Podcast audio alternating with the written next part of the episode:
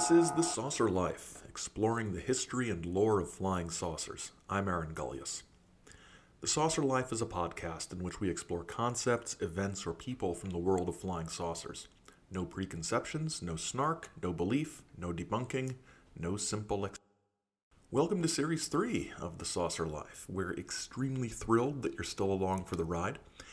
And in planning Series 3 and 4 and 5 and 6 of the show, especially since it's gone weekly, what we're hoping to do, hopefully, is to continue to provide enough variation between topics each week to keep it interesting. I was thinking, though, that it would be nice to have some sort of overarching theme. So, Series 3 is going to look at contacts and encounters in a number of ways, which we can call mind, body, and spirit. First is the power of the mind and the role of the mind in flying encounters. We're going to examine ideas such as channeled messages from space beings and supposed psychic or clairvoyant and clairaudient contacts with non human intelligences. As for spirit, we're going to look at some of the explanations or expressions of flying saucer belief.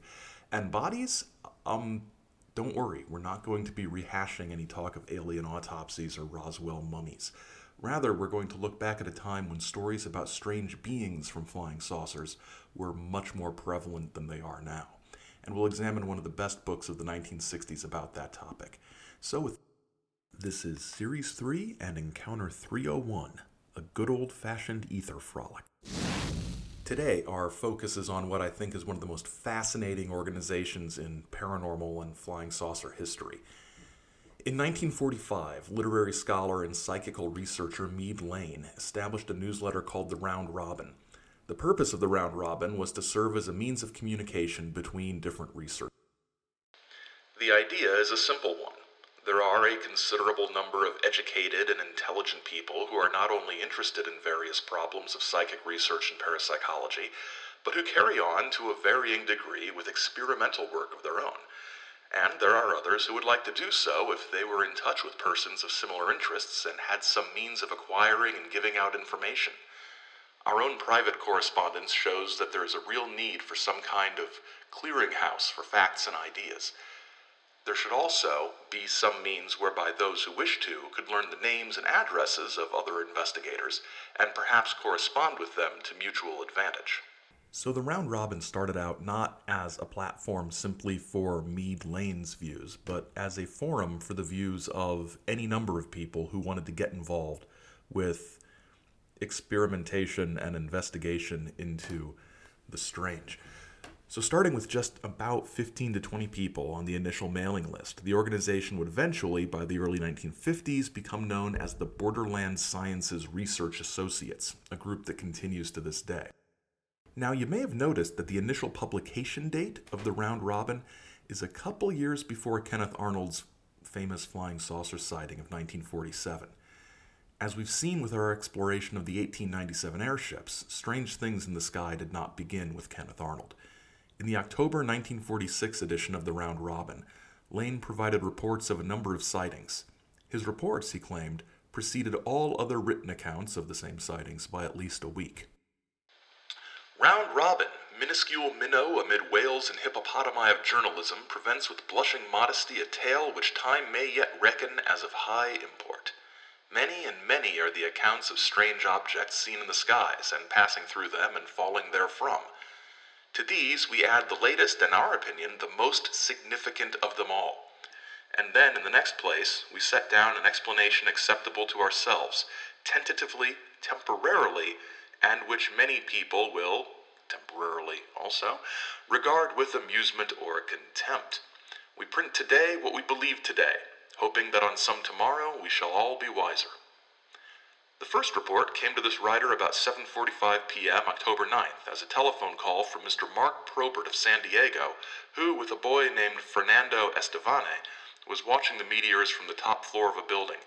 His description was substantially as follows. Quote, this object was about the size of an extremely large plane and carried two reddish lights. At first it was moving with extraordinary speed, faster than any plane. I saw it twice. The second time it crossed the face of the moon, and the flapping of its wings was plainly visible. The whole object seemed somewhat luminous. To this, Fernando Estevane added later, quote, It had two lights. It certainly was not a plane. No plane could maneuver that way. Mark Probert was an incredibly integral part of the BSRA and would serve as a psychic channel for a number of entities providing information on all manner of paranormal and parapsychological subjects, and we'll see some examples of this later. Probert's and Estevane's reports were just two that Layne relayed to Round Robin subscribers. There were many others, such as this from a, uh, a Mr. B.I.M. His initials were the only thing provided. My friend Captain Scheffel and I observed some object between 8:30 and 8:45 in the west opposite the moon, moving south to north. It left a kind of flash or trail behind it in a straight line. It moved very fast. We saw it only about 3 seconds. Captain Scheffel says he thought it had something like a swing with a square tip like a Grumman plane. There was a kind of reddish glow about it. We thought it might be a rocket because one had been fired in New Mexico and could possibly have reached here, but that doesn't fit in with the other facts either. Layne then moves from the sighting reports to interpretation. Just a warning, I'm probably going to proclaim my undying love for the language he uses here, so, you know, be prepared for my gushing about how flowery and awesome this is. What we are going to do now will delight our enemies, make the blood of our best friends run cold. We are going to declare our personal, editorial, present, and tentative acceptance of certain psychic, mediumistic, and clairaudient communications. We have been a student of these subjects for the last three decades and are not going to stop to argue about them just now. This is a semi popular psychic research publication, and data of the so called supernormal sort has right and proper place within it. We submit that when phenomena of an extraordinary sort are in question and when alleged data are offered of a coherent, lucid, and pertinent nature, only a great fool will throw them aside without a hearing simply because they happen to come by supernormal means. Yet such fools there are in plenty, of course, and we shall hear from them. With regard to what follows here, it has our tentative acceptance. We know the psychic well, and have never yet been deceived in him nor by his controls.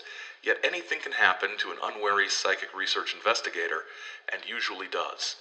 The account of the Kareeta, received clairaudiently by Mark Probert, may be an elaborate hoax by the communicating intelligences, but we don't think so, and at present have no faintest reason to believe so. Merry gentlemen all who despise unworldly things, and all ye fish-blooded scientists with frozen sneers, you are enjoined to stop reading at this point before your blood pressure goes higher than the spaceship Kareeta knows to vault and curvey in the empty blue. But there are, even among our friends, learned men and wise who do not despise the founts of the supernormal, as well as a great number of well-educated folk who are much too smart to ignore such sources fish blooded scientists. I'm going to use that at some point. I don't know where and I don't know how, but I'm going to use the phrase fish blooded scientists. You're probably wondering what a kareeta is. We're going to get to that.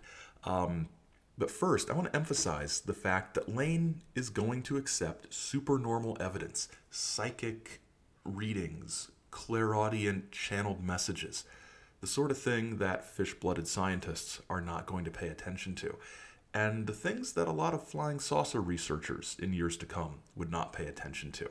This gives us a window into the wider context of the work of the BSRA and the interests of other round robin readers. Writer Charles Fort, once we get the adjective Fortean, had cataloged a vast number of strange occurrences that many would consider to be supernormal or supernatural in books published in the 19 teens, 20s, and 30s.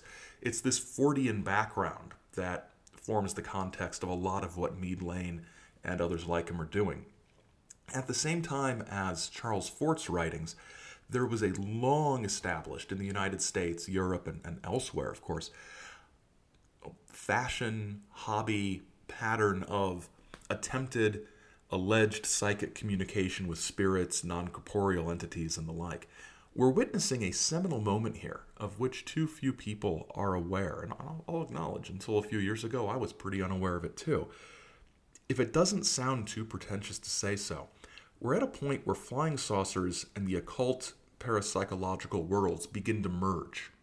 And the great thing is that flying saucers don't even exist yet at this time, at least not in the public imagination, at least not in the way they would. We'll return to this point in a bit. For now, let's um, let's let Meade Layne examine the idea of Kareeta. Our examination will be through a clairaudient message relayed to Layne by Mark Probert. The Kareeta, the bird-like object seen winging its way around the moon about 745, was a mechanical bird from a planet many thousands of miles away. It is called Kareeta. It was purposely sent into the Earth's sky at this time because it was known to the people of the far-off planet that the skies would be carefully observed by many Earth people. The Kareeta is taken through our air by our full knowledge of levitation and is also run by this power. The flapping of the wings is used only when the Kareeta comes into the Earth's atmosphere. It has 10,000 parts.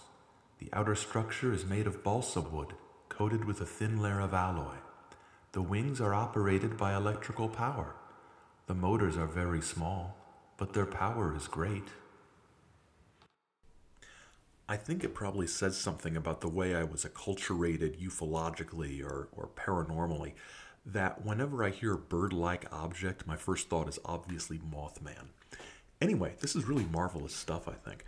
We're not quite to saucers yet, but we're beyond airships or World War II Foo Fighters. The notion of a mechanical bird like craft also brings to my mind old timey footage of early flying machines. And not to get too far off track, but balsa wood and a thin alloy layer remind me a little bit of some accounts of crashed saucers in the late 1940s. So, where does this Kareeta come from? This ship comes from west of the moon. No, I cannot get the name of the planet. It is many thousands of miles. These people have been trying to contact the Earth for many years. The Earth is now sending forth a strong ray or column of light and this makes it easier to approach from other planets. Yes, these people come in peace. They are much more advanced than you are. Their bodies are similar to yours, but much lighter. They would like to make a landing, but they are afraid of their reception. They know they will not be understood. They want you to get a group of scientists who will meet them in some isolated spot. The matter must be kept secret from the public at present. Do not say anything to scientists about these communications. They would not understand and might reject the whole matter. But these people are most anxious to cooperate with you. Much will come through psychics in the next six months. If West of the Moon isn't the title of an obscure and pretentious prog rock concept album, it should be. It is reminiscent of East of the Sun and West of the Moon, a Norwegian fairy tale, but reading the tale, I didn't really see any connection. East of the Sun, West of the Moon was also an a-ha album released in 1990, but I'm not going to listen to it to determine whether or not there's a connection. You are certainly free to do so yourselves. So we're in 1946, and we're already getting into place a lot of the tropes of flying saucerdom from the 1950s and beyond. They come in peace, they're advanced, they're like us, but not. They'd stop in and say hi, but we're too primitive to get them. Following the channeled material, Layne sums up the story with an alternative, somewhat normal, possible explanation, as well as some dismissal of conventional knowledge that, again, sounds like it could have been written by a saucer fam at any time between 1947 and uh, now.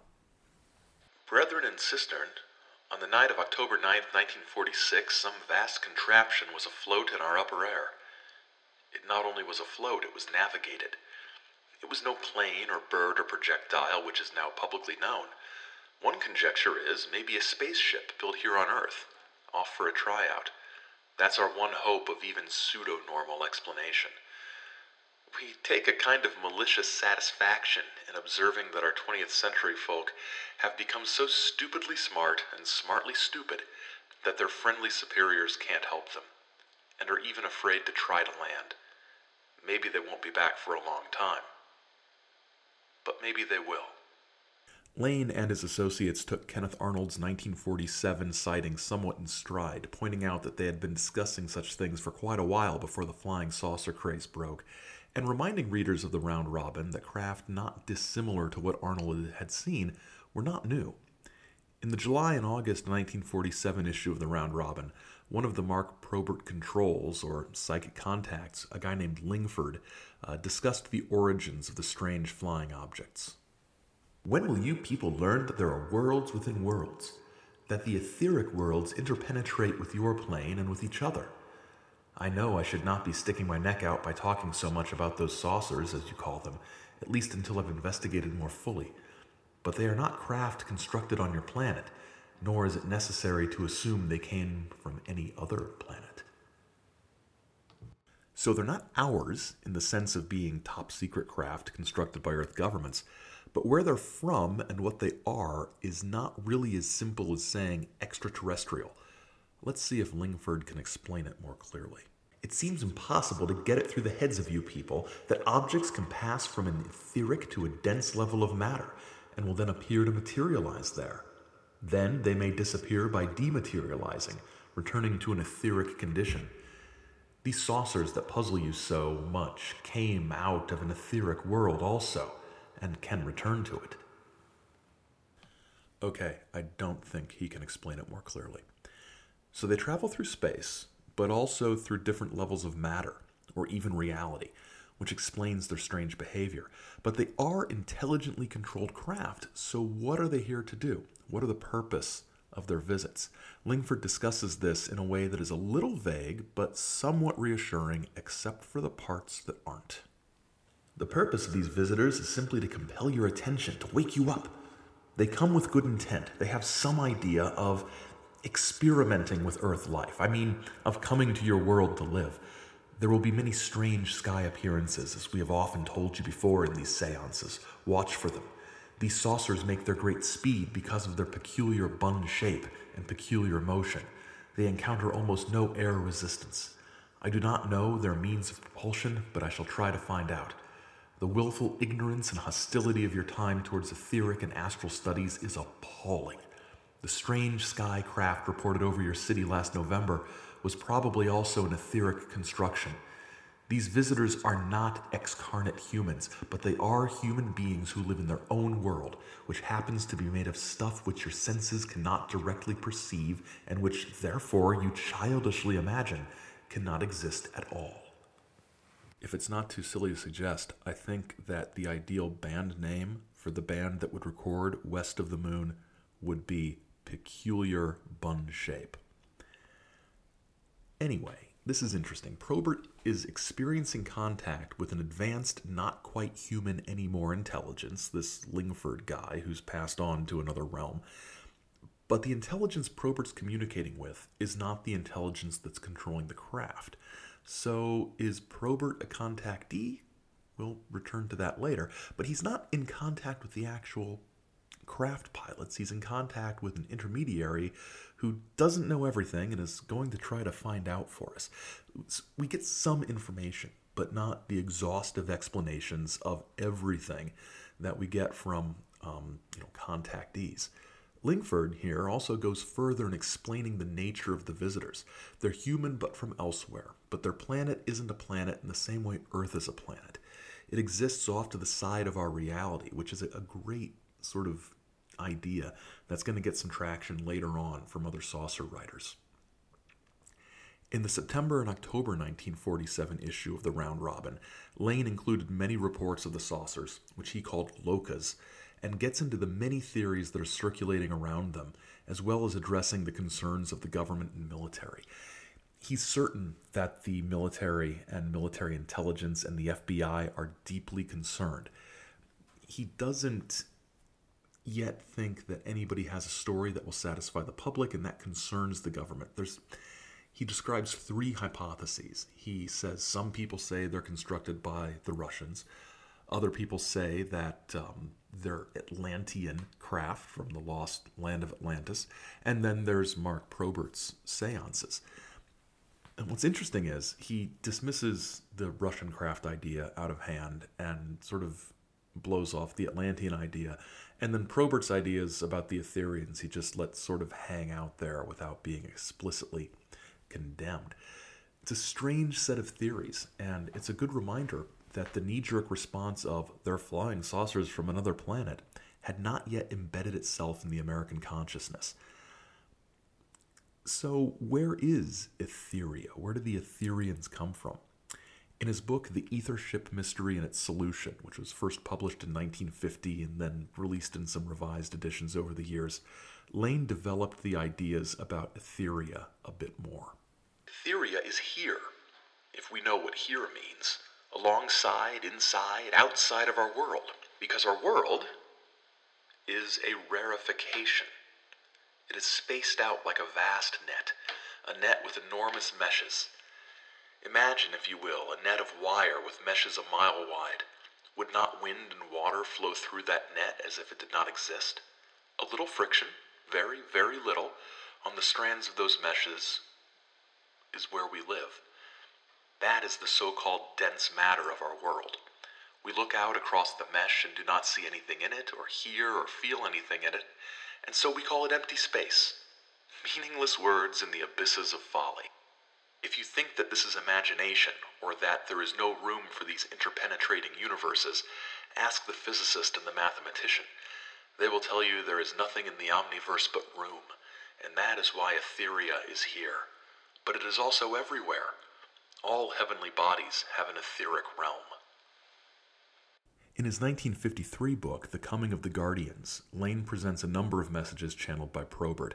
And among the various figures from the beyond that uh, uh, Probert uh, channels to us, we have uh, Chinese philosopher Lao Tzu and Thomas Edison. These guys would fill in the blanks about the Etherians, their nature, and their reasons for visiting. Thomas Edison, for example, had this to say About these discs that are stirring up so much comment, I'm a little afraid they're going to make trouble. I mean, they may start a panic. My ideas about them are much the same as those given by Lingford. They're etheric in nature and they materialize spontaneously upon entering the vibration rate of your world of dense matter. And I think this is going to stir up a hell of a lot of trouble. The great trouble, of course, is with your scientists. They can't get into the right way of thinking about such problems. They happen to be appearing just now because your world is now in that phase of thought. Do you understand what I'm getting at? There will be many other types of strange skycraft also. These people are much like yourselves, but they are much bigger. And Lao Tzu had some information as well. They are not here to interfere in your affairs. Nevertheless, if there is another world war employing nuclear energies, they may be forced to intervene. The release of atomic forces has disturbed their sphere of existence rather seriously. Let it be understood that if ever such intervention becomes necessary, it will be wholly impersonal. There will be no taking of sides. It is contrary to the law that any one plane should interfere with the processes by which another works out its destiny. This is not entirely different from what we might consider typical contactee messages. The Etherians are concerned about nukes, and their laws prescribe non interference. The Etherians are, however, from what we see here, able and willing to intervene in a covert manner. Lao Tzu continues Always, when a civilization, a culture, has reached its height and is destined to collapse, the Etherians have appeared in numbers. They come to make an examination and final record for their own knowledge of the status of that civilization, somewhat as you might do with disappearing tribes and races. And it is true also that they have been alerted and disturbed by your release of atomic energies. But all past civilizations and races have had their day and failed in some way and passed out of Earth existence. So with your civilization. The Etherian people came and observed and made their historical records. So they come now. Now, this is a bit different. Unlike the messages of George Adamski and other contactees, there's a lot more fatalism here. We're destined to pass away, and the Etherians wouldn't be here if we weren't in our last days. We're specimens, not friends. And the Etherians are our superiors, not our space brothers. Most contactees tended to discuss humanity's primitive nature in educational terms, that we're in the cosmic kindergarten and would eventually know enough to move on up. Layne and Probert's sources describe us in anthropological, almost archaeological terms. We're a distant culture. We're the strange other. We're the aliens. And one way or another, we're doomed. I tend to agree with researcher Curt Collins, who wrote about the early Kareeta encounters on his blog, The Saucers That Time Forgot. Collins posits that Mark Probert could be considered the first contactee, predating George Adamski by several years. Collins, however, thinks that Probert's contacts, being psychic rather than physical, might disqualify him from that dubious honor, at least in the popular view. I say psychic contact counts. It absolutely counts. As we'll see during the course of Series 3, mental connections to non human intelligences are very prevalent within the contactee movement and have provided some of ufology's most enduring tropes and trends. The only thing that might knock Probert out of the running for first modern contactee is the fact that he got his information secondhand. That, in a way, and this sounds so strange to say, and I'm not sure what happened with my life that I say sentences like this, that maybe Lao Tzu and Thomas Edison should be considered the first contactees, or maybe that Lingford guy, maybe he should be the first contactee. Well, honestly, that's silly. Wherever Probert was getting the information, he was the human who was connected to the advanced non human intelligence, so he's the first modern contactee. And I'm going to make it my life's work to bring this up anytime somebody says George Adamski was the first modern contactee. I'm going to pull on my internet doofus fedora and post somewhere, well, actually, Mark Probert was the first contactee, and now I'm going to bore you with endless details about the Etherians and the channeled messages of Lao Tzu and Thomas Edison. Which honestly is something that I've been kind of doing for months now on this show. Um, I'll, go now, I guess. Layne's connections to the world of flying saucers and, and the connections of the Borderlands Sciences Research Associates were not limited to tales of Etherians, or at least tales exclusively about Etherians. In the mid 1950s, an associate named Gerald Light began writing articles about the Etherians and their world. He was part of that psychical wing of the saucer scene, to be sure, but his, his and by extension Layne's most lasting contribution to UFO lore, even if it wasn't intended to be, was a 1954 letter from Light to Meade Layne. In April of 54, there was a report of several UFOs landing at Muroc Air Force Base. It's now Edwards Air Force Base. Light wrote to Layne shortly after this event with shocking news. My dear friend, I've just returned from Muroc. The report is true devastatingly true. I made the journey in company with Franklin Allen of the Hearst Papers and Edwin Norris of Brookings Institute and Bishop McIntyre of Los Angeles. Confidential names for the present, please. When we were allowed to enter the restricted section after about six hours, in which we were checked on every possible item, event, incident, and aspect of our personal and public lives, I had the distinct feeling that the world had come to an end with fantastic realism for I have never seen so many human beings in a state of complete collapse and confusion as they realized that their own world had indeed ended with such finality as to beggar description. The reality of the other plane aeroforms is now and forever removed from the realms of speculation and made a rather painful part of the consciousness of every responsible scientific and political group. During my two days' visit, I saw five separate and distinct types of aircraft being studied and handled by our Air Force officials with the assistance and permission of the Etherians. I have no words to express my reactions. It finally happened. It is now a matter of history. President Eisenhower, as you may already know, was spirited over to Muroc one night during his visit to Palm Springs recently. It's my conviction that he will ignore the terrific conflict between the various authorities and go directly to the people via radio and television if the impasse continues much longer. From what I could gather, an official statement to the country is being prepared for delivery about the middle of May. I will leave it to your own excellent powers of deduction to construct a fitting picture of the mental and emotional pandemonium that is now shattering the consciousness of hundreds of our scientific authorities and all the pundits of the various specialized knowledges that make up our current physics. In some instance, I could not stifle a wave of pity that arose in my own being as I watched the pathetic bewilderment of rather brilliant brains struggling to make some sort of rational explanation which would enable them to retain their familiar theories and concepts. And I thanked my own destiny for having long ago pushed me into the metaphysical woods and compelled me to find my way out. To watch strong minds cringe before totally irreconcilable aspects of science is not a pleasant thing. I had forgotten how commonplace things as dematerialization of solid objects has become to my own mind. The coming and going of an etheric or spirit body has been so familiar to me these many years that I'd forgotten that such a manifestation could snap the mental balance of a man not so conditioned. I shall never forget those 48 hours of Muroc. Meade Layne would not publish this letter for several years, and, and then when he did, he only published an excerpt and um, withheld the fact of Light's authorship. And his explanation or sort of introduction to it pointed out that Light's predictions about a revelation to the public had not come true. So, did Eisenhower meet with aliens in California in 1954? The idea that he did, and that he would continue to meet with aliens and establish diplomatic relations with them, is a commonplace in many ufological circles today. Throw some, here's your homework, uh, throw some combination of Eisenhower met aliens at an airbase into your Google machine, and you'll see a number of variations and embellishments on Light's original story. Remnants of it show up everywhere, including the O.H. Krill papers that we saw a couple months ago.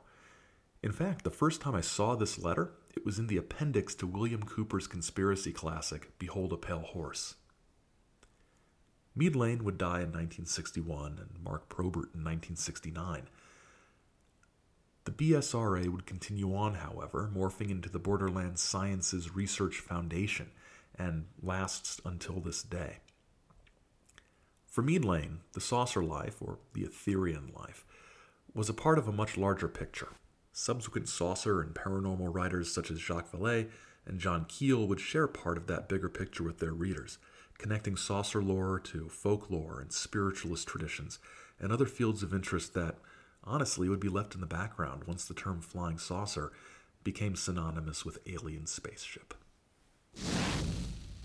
Thanks this time to Curt Collins, whose blog The Saucers That Time Forgot reproduced some interesting news reports relating to the incidents discussed this week. Um, and also the Borderland Sciences Research Foundation, who've placed a vast amount of material online for visitors to view and use. They also sell other materials and, very coolly, facsimile copies of significant publications by Meade Layne and others. You can check out Curt's blog at The Saucers That Time Forgot, all one word, .blogspot.com, and the BSRF at borderlandsciences.org. We also appreciate all of those who've left reviews in various places, especially iTunes. You can follow along with us at saucerlife.com and on Twitter and Instagram at saucerlife, or you can email us at thesaucerlife at gmail.com. If you haven't already, you can subscribe to The Saucer Life on iTunes, Google Play, Stitcher, or your preferred podcast app through the RSS feed on the website. And thank you to the uh, the surprisingly large number of Stitcher listeners we have out there. Well done. Next time, there's more channeled fun with George Van Tassel and the development of Ashtar Command, one of the first sort of recurring characters in the flying saucer world. The Saucer Life is written and produced by me, Aaron Gulyas, and is a Chizo Media production. Until next time, keep watching the skies, because the skies are watching you.